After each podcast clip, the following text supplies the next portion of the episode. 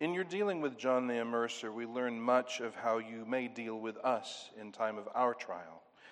At the same time, we learn from you the incredibly timely truth of what you value in a servant, in a leader. Give us humble hearts to hear and heed today. We pray in Jesus' name. Amen. Well, you know, when you find a great restaurant, you don't just go once. You go once and you have a steak, and then you come back next time for the seafood, and then maybe a third time for the Mexican. Mexican's always good. Maybe a fourth time for a hamburger. But you keep coming back, and this section is like that. We've gone over verses 1 through 11, mostly looking at the first part. We're going to go again and look from a different angle and maybe stress more the second part, because there's much in this section for us that is very, very timely to us. You needn't be a prophet to tell that the times we live in today are very trying times. One of the things that I've noted in, in last years is that people who have put themselves forth as leaders have imploded. They've set themselves on fire. They've crashed and burned. They presented themselves as rock ribbed, steely spined, flint eyed leaders of unshakable principle, and then a fad comes along and they go running off. Squirrel, you know, they just chase everything that comes along and absolutely beclown themselves. It's very disheartening, especially if it's someone you looked up to, someone you thought you could trust, someone whose lead you thought you could follow. Wouldn't it be great to know what Christ values in a leader? Well, that's exactly what this section shows us, among other things. It speaks directly to that. And I'd like to bring up and, and, and, and develop something I said last week. I, I talked about the fact that it's very common for people to feel, I'm sure you felt it as have I, that it, it, you, you read a promise in the Bible and you absolutely think it's wonderful, but you think it would be so great if God were just standing there saying that to you personally.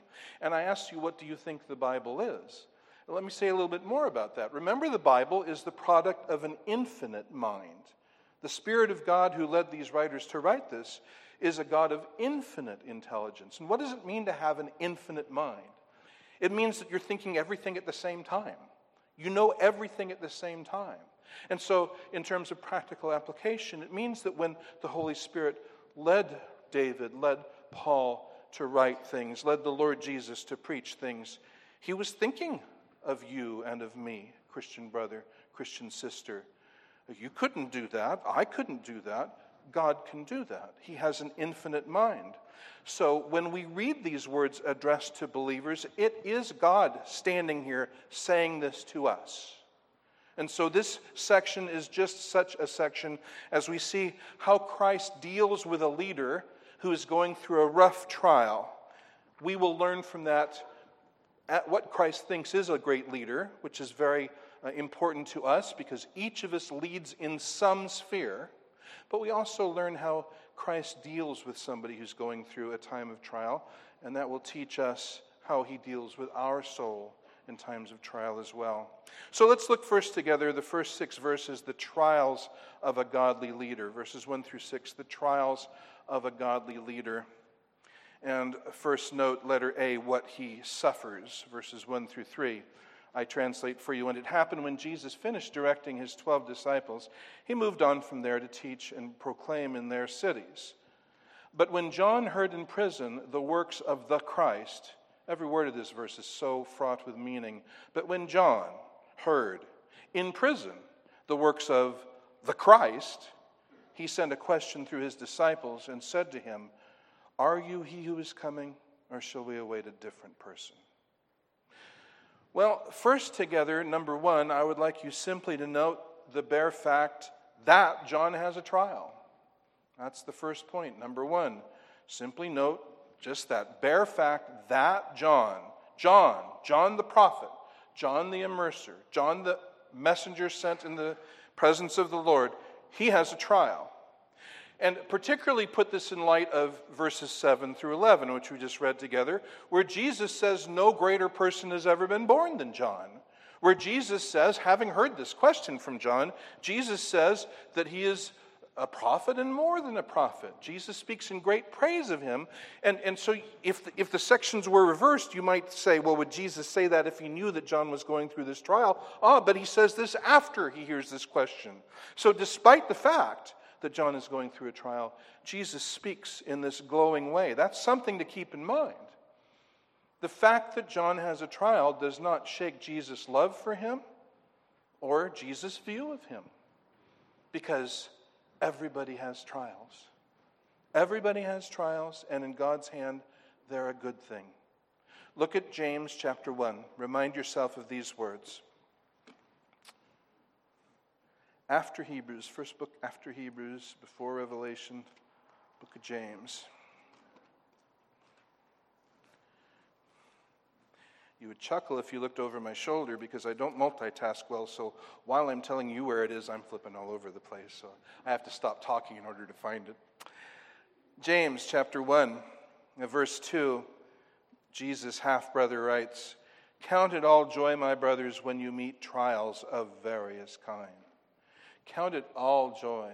That means make a deliberate mental decision that you will assess this as being a matter of pure joy of pure joy. That's the meaning of this phrase. When you, notice he doesn't say if you. he doesn't say if you. On the odd chance, on the unlikely circumstance that you meet trials. No, he says when, because it's going to happen. When it happens, count it as a joy. Why? For you know that the testing of your faith produces steadfastness. Without that, it's just book faith. It's just something learned in the classroom. It's trial that translates it to life and produces endurance or steadfastness, and let it have its full effect that you may be perfect and complete, lacking in nothing. Everyone is going to endure a trial, and that in itself is not a black mark, that in itself is not a demerit. It's not a bad thing, it means that you're a believer because believers will endure trials. So says Jesus' half brother. So says the Bible all over the place. The apostles say, through many tribulations we must enter the kingdom of God. Paul says, all who desire to live godly in Christ Jesus will suffer persecution. Jesus says, in the world you have tribulation. So this is simply the life of a believer, and that John is undergoing a trial is not a demerit to him. It's not a bad reflection on his character. But does anyone think here that a, a leader really shouldn't have trials? Leaders should never really have difficulties. They should never really have things that knock them on their seat, that knock them for a loop, things that make them stagger, things that are difficult for them. Is that what anyone here thinks? Well, if so, you've got a challenging passage here. Because here's John who's going through one, and Jesus immediately praises him pretty literally to the high heavens. Uh, let me describe a, a, pastor to you. Tell me if you think this person could ever be a, a leader of any fruitfulness. This man, well, for one thing, he has physical ills. He has physical ills so serious and frequent that he often has to miss preaching because of his physical ills. He has to take time off uh, because of his physical difficulties. And not only that, but he has emotional or spiritual ills. He, he, he's given to depression, he's given to a downcast spirit. And, and what's more, he's open about it. He actually, he's in a ministry where people don't talk about such things, but he does. He tells everybody the fact that he undergoes frightful times of depression and downcast spirit. And in, on top of all this, wherever he goes, he seems to make enemies and doesn't care. He makes enemies, he takes a stand, People criticize him, people break off from him publicly, and he just holds to that position and doesn't alter. Could a man like that ever be effective or of any use? Well, if you say no, you've just defrocked Charles Spurgeon, who I think had a rather fruitful ministry. Would you agree? Yes, over a century later, he being dead yet speaketh, and speaketh very fruitfully. Martin Luther was another one who knew trials and who knew depression of spirit and, and he knew serious persecution and difficulties. Listen to what Martin Luther, the great reformer, said. Uh, he said, I want you to know how to study theology in the right way. Oh, I'd like to know that. I have practiced this message myself. And he says there are three rules. What are the three rules? First, I'll give you the Latin words, then I'll translate them because he says it in Latin. The three rules are oratio, meditatio, and tentatio. And what that means, oratio means prayer, okay? Meditatio means meditation, think about what you study. The third is tentatio, which means temptation. It means trial. It means difficulty. You want to be a great theologian, he says, pray, meditate, and go through trials. So, not only not a problem, but it is a qualifier. It is somebody who makes a leader. It is something that makes a leader a leader. And that John suffers a trial obviously doesn't shake Jesus' love for him or his estimation of him. Second, remember why John had a trial. Now, I won't repreach what we looked at last week. We saw that it, it most certainly is John's trial. Jesus sends the disciples back and says, Tell John. It's his question. It's not some pretend way of getting an answer for his disciples. Uh, he's going through an issue, he's going through a trial. Uh, because remember, what had he preached? He'd preached that Messiah would come and he would baptize the enemies of God with fire. Had anyone been baptized with fire yet? No. He would baptize his followers with the Holy Spirit. Had his followers been baptized with the Holy Spirit yet? No. The axe would be at the root of the tree, cutting down the false leaders and, and, and um, uh, institution. Had that happened yet? No, that had not happened yet. The kingdom of heaven, he said, was at hand. Had it come yet? No, it didn't come. So back to verse 2. Where is he? In prison. And what does Matthew say he's hearing he's hearing the works of Christ, which means Messiah. But, but what kind of works are these? They are surely magnificent works, but they're not works of judgment, they're not works of conquest. And this is something John knew from Scripture would come and Messiah would bring. And it was not an academic issue to him. He's in prison. Why is he in prison? So he asked Jesus, Are you, are you the coming one, or should we look for another. Remember, by the way, this is not the first time that John has been kind of baffled by Jesus. What was the first time? It was also in chapter 3 when Jesus, John's baptizing repentant sinners, baptizing repentant sinners. Here comes this guy, and it's Jesus. And he says, No, no, no. You baptize me. I don't baptize you. And what does Jesus say? Permit it for this time. It's necessary for us to fulfill all righteousness. And what does John do? He does what Jesus says. But his first reaction was, Yikes. That's the literal Greek. Yikes. You want me to baptize you? But he does. And so, likewise, here he says another kind of yikes, but he puts it to Jesus so he can hear the answer. I'll talk more about that in just a second, but just notice, remember, this is why John had a trial. He had not read the whole New Testament, he doesn't know how things will turn out. He's in the prison part of the story and is going to lose his head in prison. So it's an issue to him, it's his trial. And if we read the Bible like a comic book and he's a cartoon character, one dimensional, we can't see that, we miss something very important. Third, notice and learn from how John handles his trial, and this is everything. How does John handle this trial? Well, he doesn't say, Phew, here's my door out. I was looking for a, a, a way to, to leave this, to get the pressure off myself. Uh, haven't you seen that sometimes when you've read some of the statement of somebody who was raised in a Christian home and now turns his back on his faith, or somebody who was a, a preacher or, or a, a contemporary Christian music person and has decided that, that he, she can no longer be a Christian? And you read the reason and you go, That? that? A well taught Sunday school student could have answered that. My kid could have answered that, you say. Oh, but you know, the thing is, that person was looking for a door. That person wanted out. He wanted something God wasn't giving him. He wanted something God said he couldn't have. He just wanted to be his own person, be famous, and he found a door. It sounded good, and he ran for it. But John doesn't do that. John doesn't do that. And hey, John doesn't say, well, things aren't going my way, so I'm done. And again, many times you read supposed ex Christians' words, and they're just like that. I, I was in this situation. I prayed. God didn't do what I thought He should, so I'm out. God's not doing what John thinks He should in the time that He thinks He should, or at least He doesn't understand what He's doing. But He's not out. He's not looking for a way out, He's looking for a way forward. And that's what He does. What He does, in effect, is He says, Jesus, I'm stuck with this. What do I do with this? What do I do with this? He goes to Jesus about it. This is how he handles it. He goes to Jesus to hear the word of Jesus, and he will accept the word of Jesus. But that's where he goes because he wants to walk with God, he wants to serve God, and he's come to a dark place. Well, from that, then let's turn and lift our eyes to see Christ's, uh, what Christ does for him. Letter B, how Christ sustains. We're talking about the trials of a godly leader. We've seen what he, the godly leader, suffers. Now, letter B, we're talking about how Christ sustains. And what does Christ do to sustain John? First, he sustains with rugged help, verses 4 and 5. With rugged help. And Jesus, in answer, said to them, Go and report to John what things you're hearing and seeing. Blind people are seeing again, and crippled are walking. Lepers are being cleansed, and deaf people are hearing.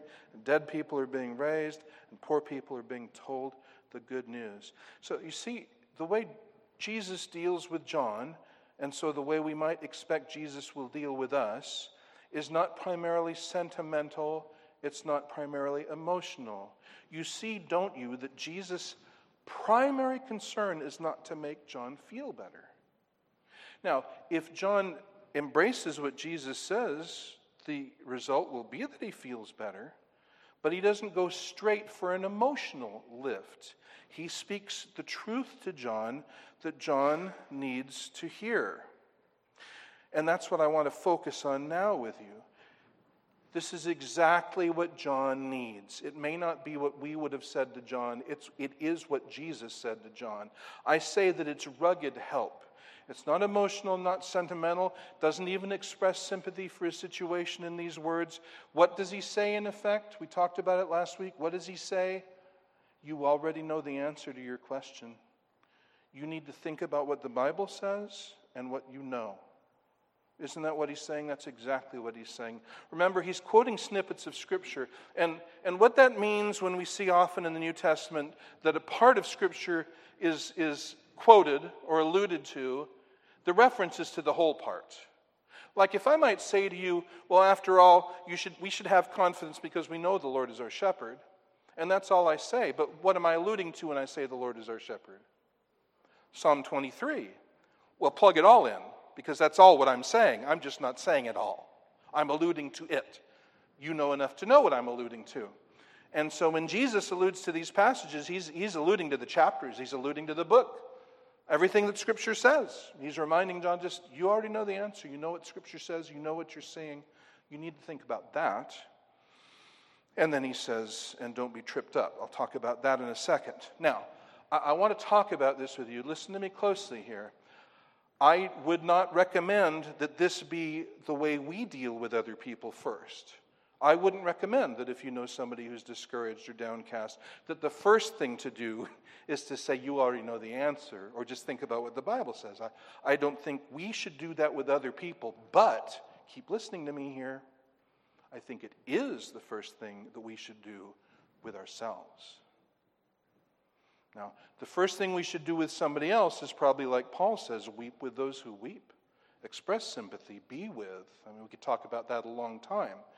But in dealing with ourselves, this is the first thing we should do. We should say to ourselves, believe what you already believe. Think about what the Word of God says about this. What does the Word of God say about this? Are you a Christian? Believe that, embrace that, rest on that. You know, we need to preach a good sermon to ourselves. To ourselves. This is something we learn from Scripture. You see it in Psalms 42 and 43. Why are you cast down, O my soul? Hope in God, for you will yet uh, uh, praise him. You will again praise him, the psalmist says. Preaching to himself, why are you cast down? Hope in God, you will again praise him, the salvation of your countenance and your God. This is what we need to do with ourselves. We need to preach the Word of God to ourselves and deal with our, because this is how we see Jesus deals. And, and I would also have you notice uh, would you say that John is a spiritual giant? I'd say John's a spiritual giant. But do you see that the solution to his problem is really fundamentally fairly simple? And if you've been a Christian for any length of time, don't you often find that that's the case? It's very complicated in your mind, but when you get to Scripture and you look at Scripture, it often boils down to something very simple like, okay, so do you trust God or not? Can I get an amen? It is often exactly that, but we are all so drowned in our own subjectivity and our emotions, and they just get us swirling in, around that drain. And we need to grab onto the Word of God and preach a good sermon to ourselves and listen to it. And that's what Jesus does with John. That's exactly what Jesus does with John. And so we should not misinterpret it if Jesus does something like that with us. If we're in despair and we go to Jesus for help and he doesn't just make us feel better. That if there's a silence, you hear in that silence, go, read, look at God's word, remember, believe, rest on it, embrace it. So he offers him rugged help. Second, he sustains with bracing hope, a hope that puts spine in him and gives him strength. Verse 6 And blessed is he who is not tripped up over me. Now, we should notice and not hurry past when Jesus says, Blessed is he who not, is not tripped up over me, he's acknowledging he's something to trip over. He's acknowledging that he has jagged edges. He's acknowledging that he's difficult. He's acknowledging that following him is a difficult process in this world. This world is not a friend to grace. This world does not love God, and it's not gotten better since Jesus walked on it. And so it's difficult. As we'll look at it in some detail in just a moment or two. But he knows it. Uh, and so what he says, though, is Blessed he is he who is not tripped over me. He knows he has things that will trip people up if they let them. Look, if you believe in an inoffensive Christ, or if you preach an inoffensive Christ, it's not this Christ. It's not the Jesus of Scripture. The Jesus of Scripture made people furious to a murderous rage and you listen to the Jesus some people preach of, who just goes around hugging people and telling them whatever they want they should get. And you wonder, how could anybody get mad at that? I don't know. I don't know. Because that fellow never existed. but the real Jesus offended everybody where, well, not everybody, that's an exaggeration, but he caused offense wherever he went for people who did not want God's way or seek God's kingdom sincerely in faith. So the Christ who saves is a Christ who has sharp edges.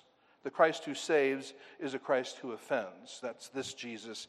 But what he says is, Blessed is the one who doesn't, isn't tripped up over me. So, what, what, what is the specific application here? Well, as we talked about last week, everything John wanted was, was good, everything he wanted was biblical. Jesus didn't disagree with any of it, as a matter of fact. But what John didn't get is God's exact timetable and timing of it. All the things John said would happen will happen. In fact, one of them has happened, right? Baptism of the Holy Spirit has happened, but it happened after John died. So, what, what is the threat to John of tripping up? Well, if John were to say, no, it has to happen on my timetable, then he trips. But if he submits to God and says to God, all right, I see that you are doing what you said you would do. I see you are doing what you want to do, and you are Lord. And you write the calendar, I don't. And so I submit to your writing of the calendar. I submit to your pace. I submit to your program. Well, then he doesn't trip. Do you follow me? The tripping up would be if he insisted on his own way.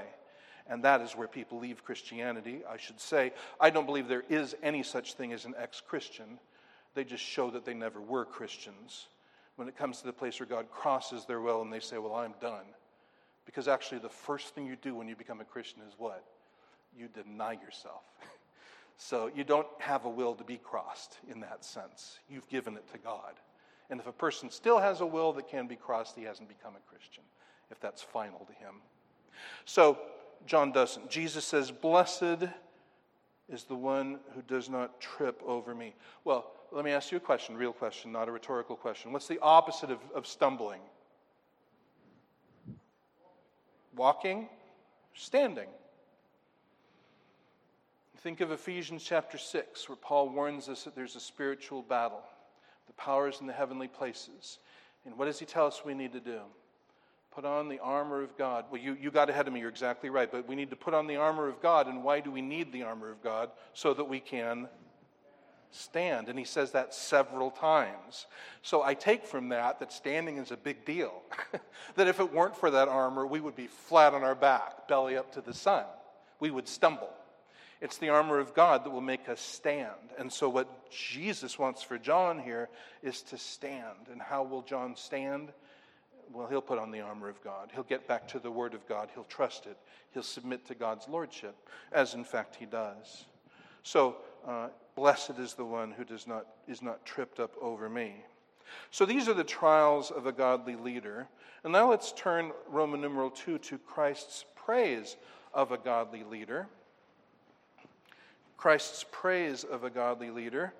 And I'm going to start with the last verse in this section, verse 11, and speak of its heights H E I G H T S, heights. You will see why I do this in just a moment if you remain in the car. Verse 11, Jesus says, Truly I say to you, one is not risen among those born of women greater than John the Immerser. Yet he who is smaller in the kingdom of the heavens is greater than he. Now, we're going to, to focus on that part next week, Lord willing. It's my intent, the second part about the kingdom of the heavens. But now focus on the first part. One has not risen among those born of women greater than John the Immerser. Now, marvel at who says this. This is not, so suppose you're reading a, a, a, blurb on a book you're thinking of buying, and you see some names. You see John MacArthur, you go, oh, that's cool. You see maybe Ligon Duncan, you think, okay, he's a good guy. And see some other names. And then suppose, just suppose, it's, it's my illustration, so I can put anything on it I want. Suppose you see all these names, and then you, then you see, this is a really great book, you need to get this Jesus. Well, now that would be a pretty good commendation, wouldn't it? You'd think, I need that book if it were real, but it's my illustration and it's not real. But that's what Jesus says of John. Jesus says John is the greatest born. There's nobody greater than he born of women. He commends his leadership. Doesn't that interest you? this is what Jesus says is a really great leader. Well, what is it that makes him a leader? And, and think of when he says it. I, don't miss this. He says this right after John has asked this question, revealing that he's in a trial. But John knows how Jesus, excuse me, Jesus knows how John is handling that trial and who John is. And still he says this. It's not, you, to be a great leader, obviously, you don't have to never go through trials or be rocked by things. That's not a quality of a great leader necessarily, because it's Jesus who praises John like this. And um, the thing I want to ask is, is I want to ask, why? So, what, I mean, isn't that exactly what we want to know? We've, we've been so disappointed by leaders lately, over and over and over again. In the church, in politics, it doesn't matter. We've just seen people crumble, and sometimes before nothing. Bad news cycle, fad, whatever, and boom, they're gone. So, Jesus says this is a great leader. Wouldn't you like to know what Jesus says? Makes for a great leader? Somebody say, Yes, I'd like to know that. You know what? You're in great luck because that's exactly what Jesus shows in the verses that come before this. Jesus is going to tell us. Now, but what is it that, that, that makes him think so well of John? Is it his sleek style? Is that what does it? This is a guy who wears camel hair and eats bugs. It's not his sleek style. Is it his smooth, charismatic way of handling people? He calls religious leaders brood of vipers when they come to him instead of treating them all collegially and nuanced and, and fancy. So uh, it, it's, it's not any of the things that we often uh, admire in people that draws Jesus, obviously. Is there something there that we can look at and hope to cultivate? Yes, indeed, there is. So let's look now together at its grounds. So, verse 11 is the conclusion. Verses 7 through 10 show us why Jesus says this. And to bring this out, Jesus asks not one question, not two questions, but three questions. And from them we learn. First, a godly leader is immune to the world's winds. Verse 7 He is immune to the world's winds. And as these men were going, Jesus began to say to the crowds concerning John, Well, what did you come out into the desert to observe? A reed being shaken by the wind? So let's look at Christ's question together, what he's asking. I just think of the picture, the reed. So you, here's, here's the River Jordan, and here's all these reeds hanging over the bank, and a wind blows from the east, and the reeds sway to the west. And then another wind blows from the west, and the reeds sway to the east. And that is exactly what Jesus says John isn't. He isn't blown about by every breeze that comes along. Uh, a reed is proverbial for weakness and frailty. 1 Kings 14 15. The Lord will strike Israel as a reed is shaken in the water. It's something that doesn't have its own spine, so to speak. It's frail and can be blown in every direction. That's the picture there. So let's talk about the irony of Jesus asking this question. He says, What did you come out to the desert to see? A reed being shaken in the wind? Where's the irony? Well, if he were such a reed, he would still be in the desert to be seen. But where is he? He's in prison. Why is he in prison? Because he's not a reed. Because the wind of Herod's and Herodias' wrath did not blow him. He said, God said this is sin. He knew it infuriated them, and he said, Let me expand on that. God says this is sin. He is not blown by the wind of threats or of fashion or anything else. He's not a reed, he's a redwood. Were he a reed, he wouldn't be in prison. In fact, who did you go out in the desert to see? Jesus asked. John's never going to see the desert again. His beloved open horizons and open spaces, uh, those are over for him. He will die in prison. Why? Because he's not a reed because he couldn't be blown this way and that. And, and before we pass this, just think of how kind it is for Jesus to start here. Because many critical people would say, oh, but that's just what John is doing. He's, he's being swayed by the wind if he's asking you this question, but Jesus sees beyond that. He's not really. No, he's not. No, he's not. And he says this kind thing about John. Well, that's Christ's question. Now let's talk about our application. What is there in this that will teach us? Well, let me ask you what sorts of winds are there that could blow us here or there from our commitment to Christ? First, turn to Matthew chapter 10, verses 34 through 36 for one of them. Matthew 10, 34 through 36. So you say, well, we just studied that. Yes, we did. And so Jesus says here in Matthew 10 34, Do not think that I have come to bring peace on the earth. I have not come to bring peace, but a sword. For I have come to set a man against his father, and a daughter against her mother, and a daughter in law against her mother in law, and a person's enemies will be those of his own household. Well, that's rough. That's rough when your family opposes your commitment to Christ. Some of us know exactly what that feels like. It's rough when they mock, when they don't understand, when they criticize, when they're kind of constantly putting pressure on you. It's even rougher still if we've shared faith with someone in our family, whether it be a spouse, a parent, a sibling, and that person turns away and falls away from Christ, wants us to fall away too. This is rough. This pulls at us if we love our family and are close to our family. Well, what do we do with that wind? Do we just follow them away? Do we, are, we, are we rocked off of our own conviction because of theirs? You know, sometimes a pastor has uh, young children brought for baptism, and that's a, a very difficult and compl- uh, complicated situation if you're a faithful pastor.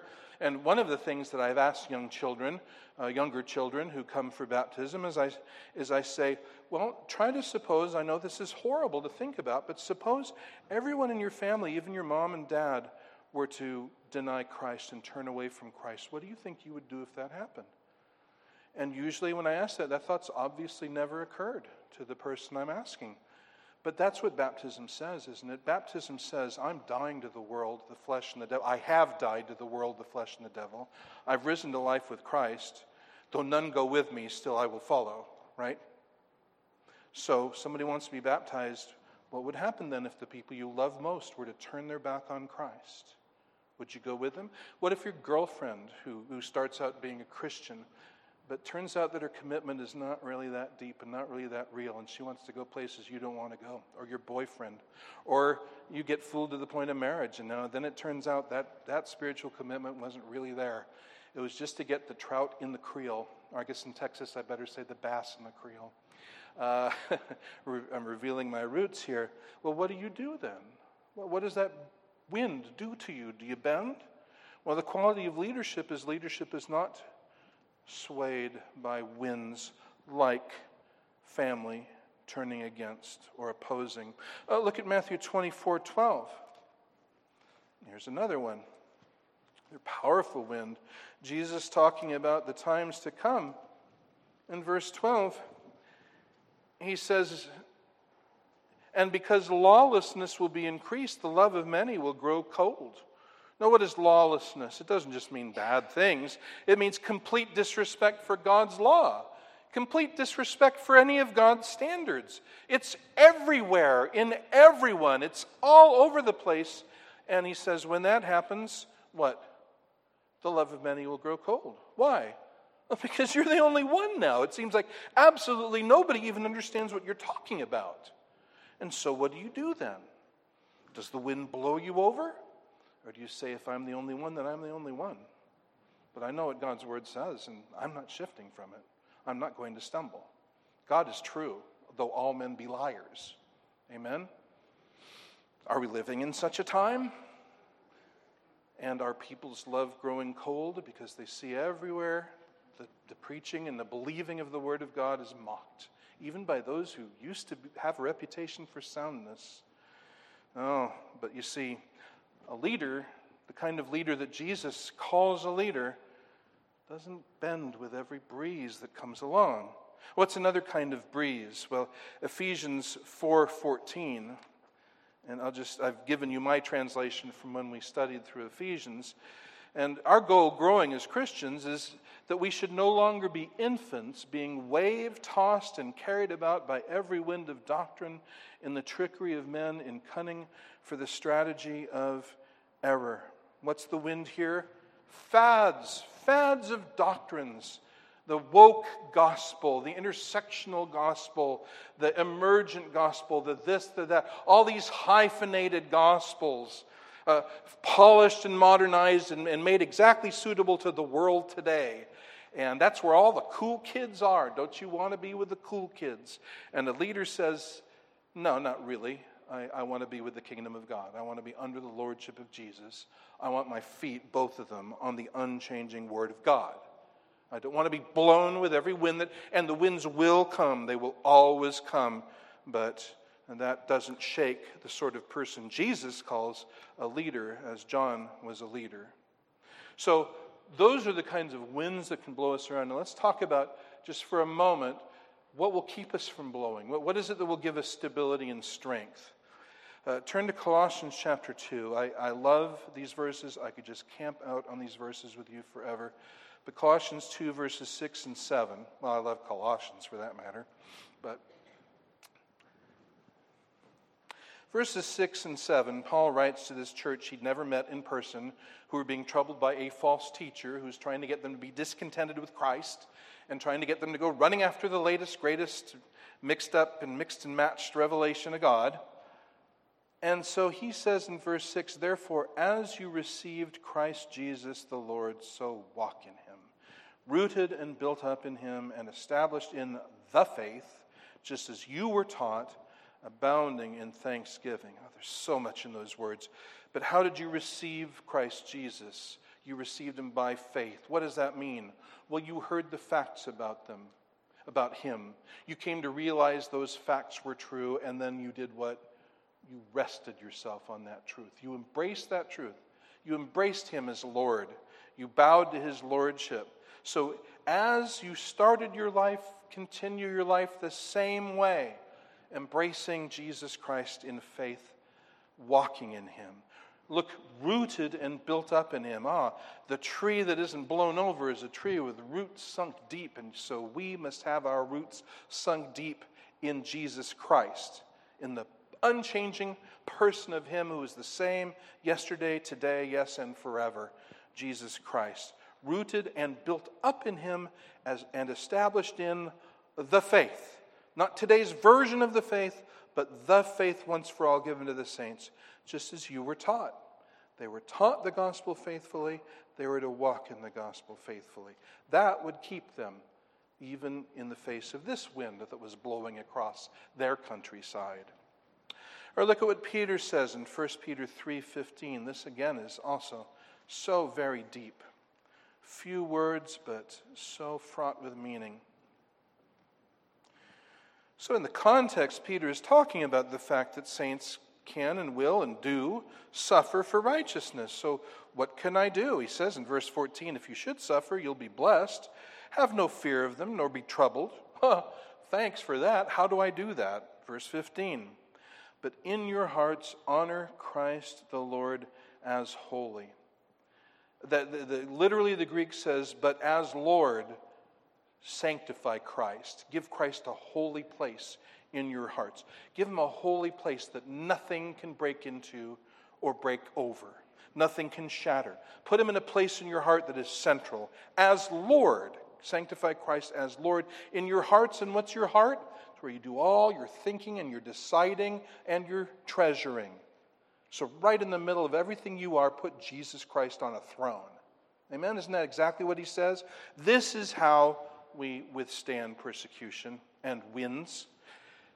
Always ready to make a defense to everyone who asks you a reason for the hope that is in you. Well, my hope is built on nothing less than Jesus' blood and righteousness the firm foundation of God's Word. I am happy to tell you why I'm hopeful in times like this. And nothing's going to blow us off of that. That's what will keep us the person and the Word of Jesus Christ. So, first, then, we see a godly leader is not. Uh, is immune to the world's winds. He's immune to the world's winds. And don't you see, if we were simply to stop there, well, that's exactly what happened in so many of the failures and explosions we've seen they've been blown over by the world's winds. Secondly, a godly leader is uninterested in luxury and celebrity. Oh boy, the ones the first one didn't catch, the second one does. A godly leader is uninterested in luxury and celebrity. Jesus asks, But instead, what did you come out to see? A man dressed in soft garments? Look, those bearing the soft garments are in the palaces of kings. So, first, then, let's think about Christ's question. And Think about the irony of his question. Did you come out to see a man wearing soft garments? What was John wearing? Garments of camel hair. was that soft? That was not soft. That was rough and scratchy. And where does Jesus say the men with soft clothes are? Where are you going to find them? In Kings well, John was near king's palace, I guess, but where was he? He was in the king's dungeon. So you see the irony of Jesus asking this. You think you're looking for somebody with soft clothes? They're in the king's palaces, not John. And, and there's a nuance here. That word soft is often used with a connotation of effeminate, of, of feminine, of a man who is effeminate, not manly not courageous, not bold, not leading, not brave, but, but is more acting like, like, a, like a woman than a man. Uh, and king's palaces would connote somebody who was a social climber, who wanted to be a celebrity, who wanted to be next to power. If he couldn't be power, he wanted to be close to power. And so uh, he says, Is that what you came out to see? Is that what you think John is? Obviously, John is not that. So, what Jesus saw of value in John is that he was not that. He was not weak and he was not a social climber. He was he, luxury meant nothing to him. Like I said, he wore camel's clothes and he ate locusts and he lived in the desert. Luxury was not a thing to him. It didn't tempt him, it didn't draw him. He wouldn't give up any faithfulness so that he could cling to that. And the big trouble today, of course, is those who love their celebrity who, who love their positions of respect and power. And they know that if they preached or taught this or that, oh boy, they would lose those invitations. They would lose those book contracts. They would become the sort of person criticized by the people that they so want to befriend. So let's talk about our application. What, what luxury and popularity call to us? Well, you know, every one of you who, who practices Christian faith, that there are certain things in some circles that you just can't say. Uh, you just can't, you can't admit that you believe, that you stand for, or else you will be run out of it. You'll be disowned. You'll be hated. You'll be persecuted. You'll be, made, oh, worst of all, made fun of. Oh, no. And so we just, maybe we, do we steer around those things? Well, that is, that is the temptation here. The temptation to, uh, to uh, burnish off and, and knock off those sharp, jaggedy edges that offend people so we can be more acceptable. But uh, uh, as has been said, um, your faithfulness in the area that is most under fire at the moment is the test of your faithfulness. And if you hold to nine things that nobody's arguing about, but you're going to soft pedal the tenth that everybody's upset about at the moment, well, then that, that's not a good measure of our faithfulness. And John was not that person. He would not give up his faithfulness to curry favor. Again, if he had, he would not be in a dungeon. If he were willing to just preach about something else, he would not have been in a dungeon. But he insisted on preaching what we'll see in chapter 14, what drew the wrath of Herod, of uh, Herod Antipas and of Herodias, and got him jailed and eventually beheaded. Well, we read some verses at the start of the, the um, service. And, and again, I, I, just really encourage you, make, make sure to get here before the service starts by uh, at the latest um, 1040 when the music starts, because the whole service is of one piece. We started with a reading that set the, the, the tone for the entire worship service. Let's look at a couple of words from that, 2 Timothy chapter 4. Because this affects all of us. We might read this and say, oh, yeah, that's really important for a pastor to, to see. Well, let me show you that it actually has a bearing on every one of us. I won't reread what we had uh, read earlier, but let's focus on verses 3 and 4. What does Paul say here? He says, For the time is coming when people will not endure sound teaching, but having itching ears, they will accumulate for themselves teachers to suit their own passions, and will turn away from listening to the truth and wander off into myths. Into myths. Now, this affects all of us because Paul says, people. Now, what people is he talking about? Well, the world, right? No. He says, we'll no longer endure sound doctrine. The, the world never did. The world has always hated sound doctrine. So, who's he talking about when he says people will not endure sound doctrine?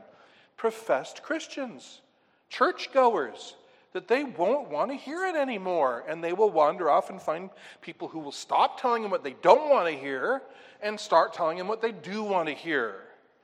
And what happens when that's everybody around you and you're left alone? What, what impact does that have on you? Did, did, you, do you find then that really it was important to you to be part of a big crowd, to be part of the, the in crowd, the, the group of, of cool kids, of the people who matter, the people who seem to know what they're doing? Was it important to be seen as one of their number? Well, now they've all moved over there. What do you do? You still know that what you were hearing is true. What do you do? Well, this is one of those things that tests a leader. And it's one of the things that showed the lack of leadership of many of the people who've fallen over the, uh, over the well, really the history of the Christian church, but a whole lot recently. So, what can we do that would immunize us to that pull? Well, there we need to go back to the verses before and after this. So look at 2 Timothy 4, verse 1. Look at what Paul says. I charge you in the presence of God and of Christ Jesus, who is to judge the living and the dead, and by his appearing and by his kingdom. And then he says, Preach the word. And what he says to Timothy has a bearing on every last one of us. Say, I'm not a pastor, I'm not a leader. Are, are you a husband? Are you a parent? Do you have friends? Well, we all have positions where we matter to other people. And so, what sways us? Well, what does Paul do here with Timothy? He says, I want you visually to put yourself in the throne room of God on that day when you are about to be judged by God for what you did with your life. It's eternity you stand before, not the moment's fad, not the moment's a, a passing fancy, not the poll that was just taken or will be taken tomorrow, but eternal judgment of God and the kingdom of God. And in light of that, standing there, what will you wish you'd done today? In light of that judgment, which is absolutely certain, how will you wish you had responded to today's temptation? Put yourself in that mindset and then preach the word. And then verse 5, he adds, As for you, always be sober minded, endure suffering, do the work of an evangelist, fulfill your ministry. Oh, yes, Timothy had a unique ministry, but we all have a ministry. We all have a ministry. Every believer, every Christian believer has a ministry given by God. And to fulfill it, we have to not be swayed by a desire for luxury or celebrity, by a need to go with the crowd. We need to most of all focus on pleasing the Lord and think about the eternal judgment of God. Only one life will soon be past. Only what's done for Christ will last. So, secondly, then, a godly leader is uninterested in luxury and celebrity. Third, a godly leader is content to embrace God's call, verses 9 and 10. But rather, what did you come out to see? A prophet? Yes, I say to you, and one exceeding a prophet. This is he concerning whom it has been written Look, I am sending my messenger before your face, who will prepare your way before you. Talking about the prophecy, prophecy in Malachi, the prophesy in Malachi, uh, Malachi chapter 3. And so he says, Did you come out to see a prophet? Well, yes, you did. And, and you did see a prophet. In fact, you saw more than a prophet. Well, he, he was not the prophet, uh, Deuteronomy 18, not, not the Messiah, but he was sent before him as a forerunner. And he was more than a prophet. How was he more than a prophet? Well, for one thing, he was more than a prophet in that he was an object of prophecy himself. He, his ministry was prophesied about in Malachi 3 and, uh, and echoed in Isaiah as well. Uh, but beyond that, he was more than a prophet because he didn't simply talk about God, he actually literally went in the presence of the Messiah. He actually stood before Messiah and announced Messiah who was present, who had come, announced him to Israel. But we need to turn to the Gospel of John to see even more about what John the Immerser, Gospel of John the Prophet, to see, I'm sorry, John the Apostle, to see more about what was in the heart of John the Immerser. Turn to John chapter 3, and I'm just going to focus with you on verses 26 through 30 for a moment, and you will see there what was great about the heart of this one who was a prophet and more than a prophet. We'll look at verses uh, 26 through 30. So John's disciples come to John and they say, Rabbi, he who is with you across the Jordan, to whom you bore witness, look, he's baptizing, and all are going to him. Who's that? That's Jesus. John answered, A person cannot receive even one thing unless it is given to him from heaven. You yourselves bear me witness that I said, I am not the Christ, but I have been sent before him. The one who has the bride is the bridegroom. The friend of the bridegroom, that's him the friend of the bridegroom, who stands and hears him, rejoices greatly at, at, the bridegroom's voice. Therefore, this joy of mine is now complete. He wasn't the star of the show, he wasn't the groom, he was the best man. And he was happy to be the best man. They were trying to get him to feel bad because everybody was going to Jesus, and John wouldn't. John wouldn't, because he was there to point people to Jesus. And so, as the friend of the bridegroom, he rejoiced to hear the bridegroom's voice. But now look at the next verse. He must increase, but I must decrease. So there was his heart, and that's what made him a great prophet. He didn't lose the narrative, he did not forget who was the star of the show. Not him, but the Messiah. And so his life, he was content to embrace call, God's call he was not ambitious to be the bridegroom. He was glad to be the friend of the bridegroom. He was glad to be the messenger who went before him. And that was his life, and that was his witness, and that was his greatness. We're not the message, we're not the gospel. What does Paul say? For we do not preach what ourselves, but what do we preach? Christ Jesus as Lord. And so do we all, and so must we all. This is the Spirit. And so Paul says this. I'll close with reading to you Philippians 1 20 through 21 in the LSB. Paul speaks of my earnest expectation and hope that I will not be put to shame in anything, but that with all boldness, Christ will even now, as always, be magnified in my body, whether by life or by death. For to me to live is Christ, and to die is gain. His life was about Christ. It was about serving Christ, about glorifying Christ, about lifting Christ up, and preaching Christ to others. Is that something that's the call exclusively of a, pastor? Or is that something that's the call of all of us? It's the call of all of us to preach Christ, to live for Christ, and to have this attitude that in all things Christ be magnified, whether I live or whether I die. With that spirit, then, we're ready to be leaders, unswayed by the world's winds, unaffected by desire for luxury or fame, and content to embrace God's role for us that He's made us for. So, to lead in a way that pre- pleases Christ in our little spheres, we need to expect and embrace that trials will come our way. We need to, we need to uh, uh, encounter them with our Bibles in our hands and in our hearts, set not to stumble. We need to set our eyes on Jesus Christ, the author and finisher of our faith, unswayed by the winds of the world, our only ambition to see Christ glorified, determined to learn, to live, and to do the Word of God. Amen. Now let's just take a moment. I'll give you a moment to pray about this, finish taking notes, or jot down something that's an action item. Just a few moments of prayer and reflection so that we can do the word.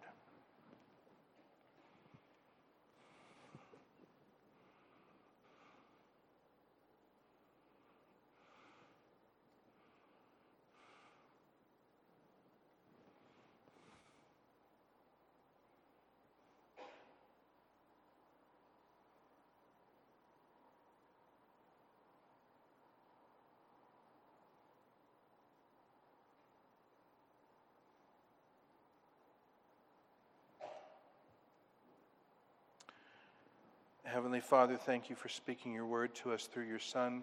We pray that you'll give us ears to hear and hearts to heed and act. Thank you for this truth. In Jesus' name, amen.